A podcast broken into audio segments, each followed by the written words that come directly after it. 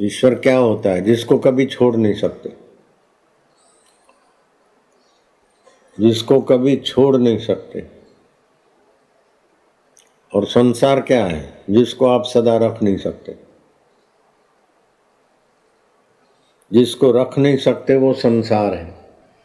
और जिसको छोड़ नहीं सकते वो अपना आपा है, ब्रह्म है, ईश्वर है। शरीर तो छोड़ देंगे, लेकिन आत्मदेव को नहीं छोड़ सकते। नरक में भी चैतन्य तो रहेगा ही। नरक का प्रतिकूलता का ज्ञान किसको होता है? चैतन्य को होगा कि जड़ को होगा? चैतन्य को होगा। स्वर्ग का ज्ञान किसको होता है? जड़ को होगा कि चेतन को होगा? चेतन को होगा। तो जो चेतन है चेतन है, विमल है, अर्थात निर्मल है।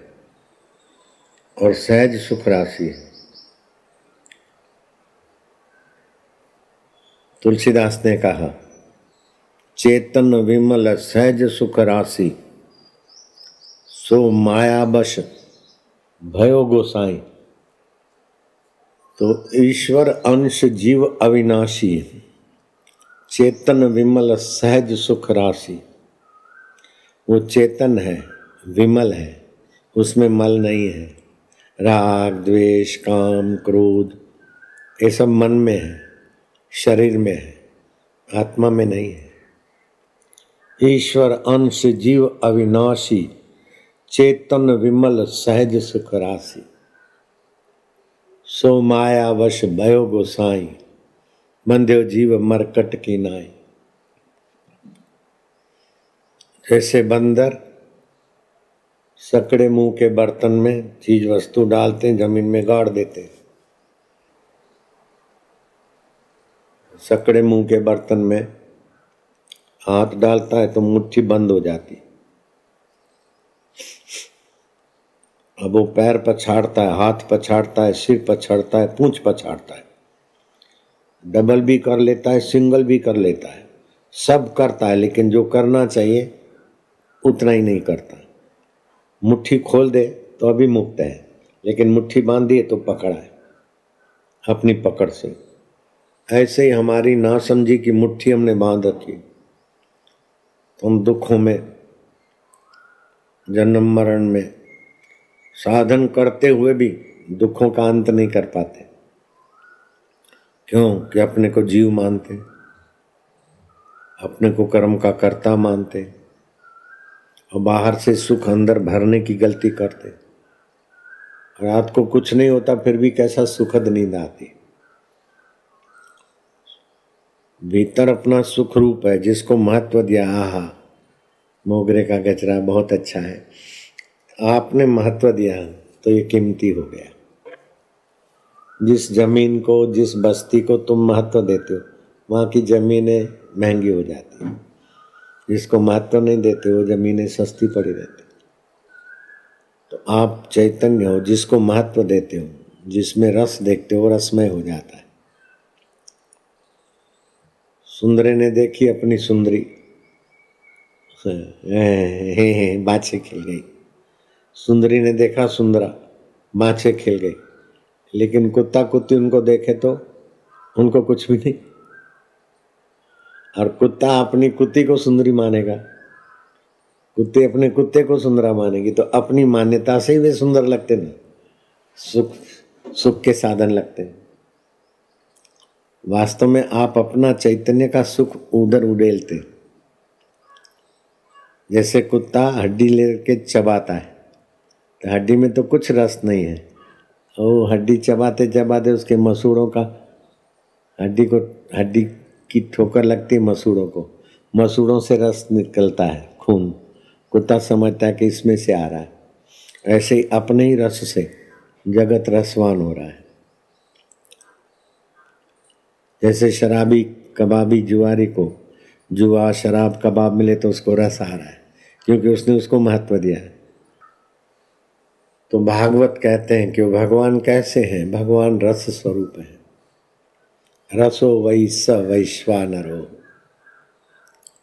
वैश्वानर जो अन्न को पचाते हैं, अन्न में से रस बनाते हैं, मन और बुद्धि बनाते हैं, वो सब प्राणियों के हृदय में है। जैसे आकाश सब घरों में है, सब गिलासों में, सब कुल्लरों में आकाश है, उससे भी सूक्ष्म चैतन्य परमात्मा है। तो परमात्मा रस स्वरूप भी है, चेतन स्वरूप भी है। और ज्ञान स्वरूप भी है। और सूक्ष्म इतना है कि छोटे से छोटा कोई चीज़ खोजना है तो परमात्मा। भगवान से छोटा कोई नहीं। और बड़े से बड़ी चीज़ कोई खोजनी है तो परमात्मा। भगवान से बड़ा कोई नहीं। जैसे आकाश छोटे में छोटी वस्तु में आकाश है। तो छोटे में छोटा आकाश है। और सारे चौदह चौदह लोग आकाश के अंदर है। तो बड़े में बड़ा आकाश है। ऐसे ही शास्त्र कहते हैं, अणुरो अणुयान महत्व महयान। बारीक से भी बारीक वो परमात्मा है। और मोहन से महान, व्यापक से भी व्यापक परमात्मा है। वही अपना आत्मा है। वही, वहीं से मैं फुरता है। मैं दुखी, मैं सुखी, मैं जहाँ से फुरता है, मैं वही हूँ। ये साक्षात्कार है। जहाँ से मैं उठता है। सोहम सोहम, ये मानसिक जब बहुत अच्छा है, लेकिन उससे भी आगे जाना है।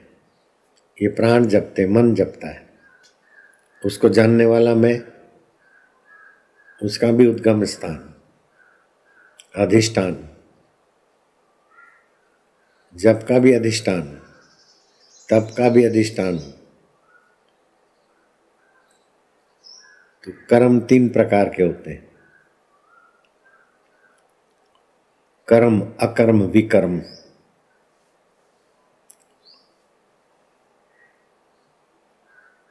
जैसे सब करते हैं, यज्ञ, दान, ये अच्छे कर्म, ये सब कर्म है। विकर्म वो है। हिंसा किया, दुख दिया, पर किसी को सताया। विपरीत कर्म, पाप कर्म, विकर्म है। तो कर्म भी बांधते हैं। विकर्म नीचता में ले जाते हैं। गंदी जगह बांधते। कर्म ठीक ठाक जगह बांधते। लेकिन अकर्म, कर्म तो करे, लेकिन फल की इच्छा न रखे। जब तो करे फल की इच्छा न रखे परोपकार करे फल की इच्छा न रखे।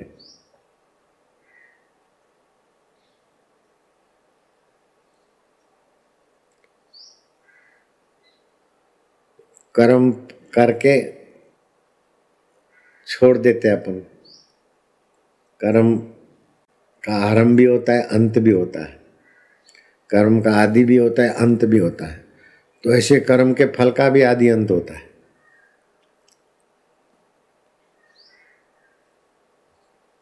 कर्म के फल का भी आदि अंत होता है। तो कर्म फल भोगने वाले शरीर का भी आदि अंत होता है। लेकिन आत्मा परमात्मा का आदि अंत नहीं है। परमात्मा अनादि है। और अनंत है, अंत नहीं है। और वही परमात्मा अपना आत्मा है। वास्तव में वही अपन है।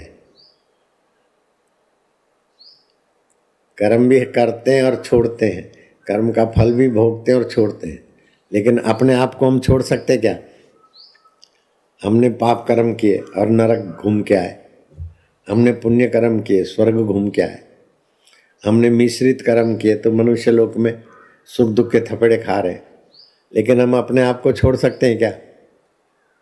जिसको आप कभी नहीं छोड़ सकते, वो परमेश्वर आत्मदेव है। वही मैं हूँ। साठ हज़ार वर्ष तपस्या से जो नहीं मिला, वो इस ज्ञान से मिल जाएगा। सोने की लंका बनाने के बाद भी जो सुख नहीं मिला, वो इससे मिल जाएगा। ऐसी ऊँची आत्मविद्या है। इसी विद्या को सब विद्याओं की राजा बोलते हैं। गीता में भगवान ने कहा राज विद्या राजगुई पवित्रम इदम उत्तमम।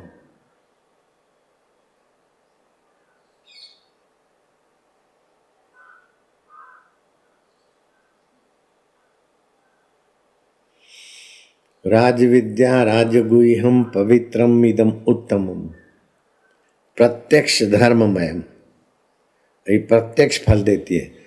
अभी यज्ञ करो तो धुआँ चाटो, मिलेगा स्वर्ग तब मिलेगा।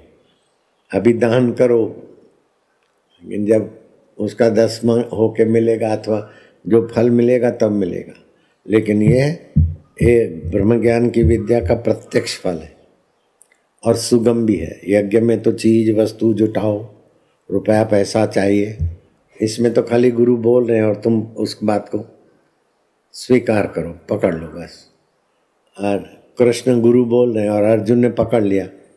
अर्जुन का दुख बचा नहीं, सुख मिटा नहीं। राम जी और सीता जी बोलते हैं और हनुमान ने पकड़ लिया।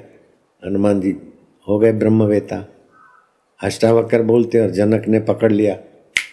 हो गए जनक राजा पार ऐसे ही तोतापुरी गुरु ने बोला और गदाधर पुजारी ने पकड़ लिया। बन गए रामकृष्ण परमंश लीलाशाह जी ने बोला आसुमल ने पकड़ लिया बन गया आशाराम बापू तुम्हारे सामने खाली गुरु की बात को पकड़ लो बस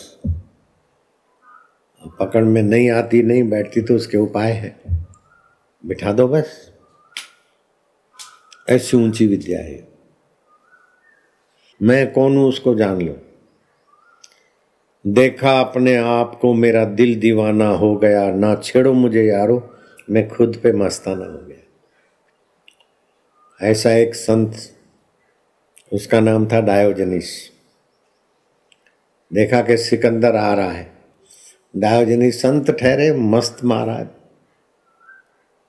तो वो डायोजनिस जानबूझ के उस सकड़ी गली में लेट गए। रास्ता बंद। मंत्री ने बताया, सिकंदर को कि एक संत है, पैर पसार के रास्ता बंद करके लेट गए। हैं? महान सिकंदर, विश्व विजय करने आया और हमारे रास्ते में कौन पैर पसार के? मैं खुद देखता हूँ। डायोजनिस को देखते ही वो ठंडा हो गया। कि आदमी इतना प्रसन्न? धरती पे पड़ा है। न सेना है, न राज है, न चीज़ वस्तु है, न हुकूमत है। और चेहरे पर इतनी शांति और खुशी। बोले, तुम कौन हो? रास्ता रोक के पैर पसार के पड़े हो, बड़े खुश नसीब खुश नज़र आते हो। बोले, तुम कौन हो? बोले, मैं महान सिकंदर। विश्व विजय करने को निकला हूँ। वो संत ठाका मार के हंसे उनकी हँसी में बड़ा आध्यात्मिक व्यंग था। लेकिन हँसी भी बड़ी प्यारी थी। संत की हँसी तो भाई संत जाने, साधक जाने। वो भी कुछ थोड़ा बहुत तो अक्ल वाला था। उनकी हँसी देखकर कुर्बान कुर्बान हो रहा। बोले, तुम इतने खुश? मैं महान सिकंदर विजय करने को जा रहा हूँ। बोले, विजय? कहा? बोले, विश्व विजय। विश्व विजय?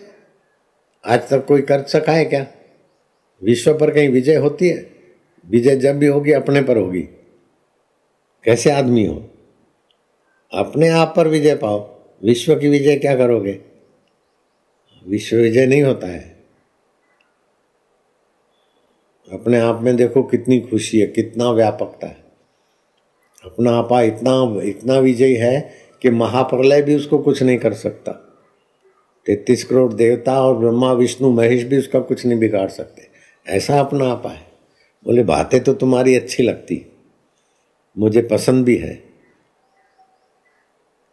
लेकिन मैं जरा विश्व विजय करके फिर आता हूँ तुम्हारे पास। बोले, फिर नहीं आ सकोगे।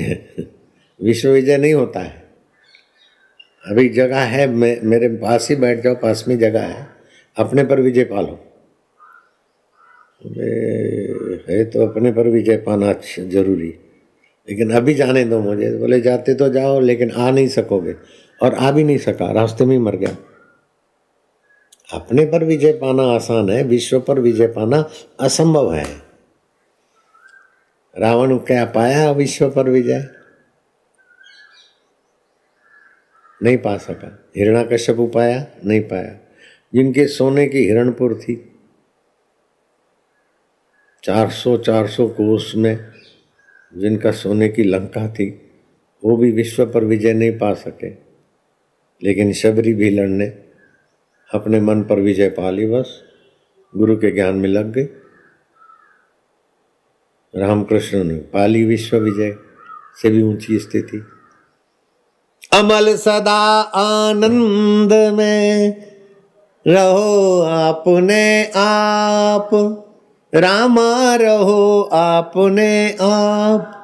तुमको क्या चिंता पड़ी?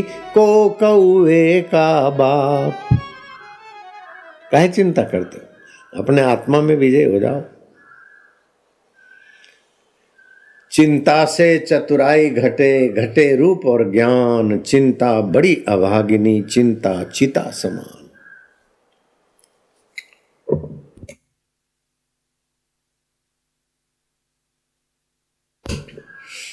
नारायण हरि हरि ओम हरि।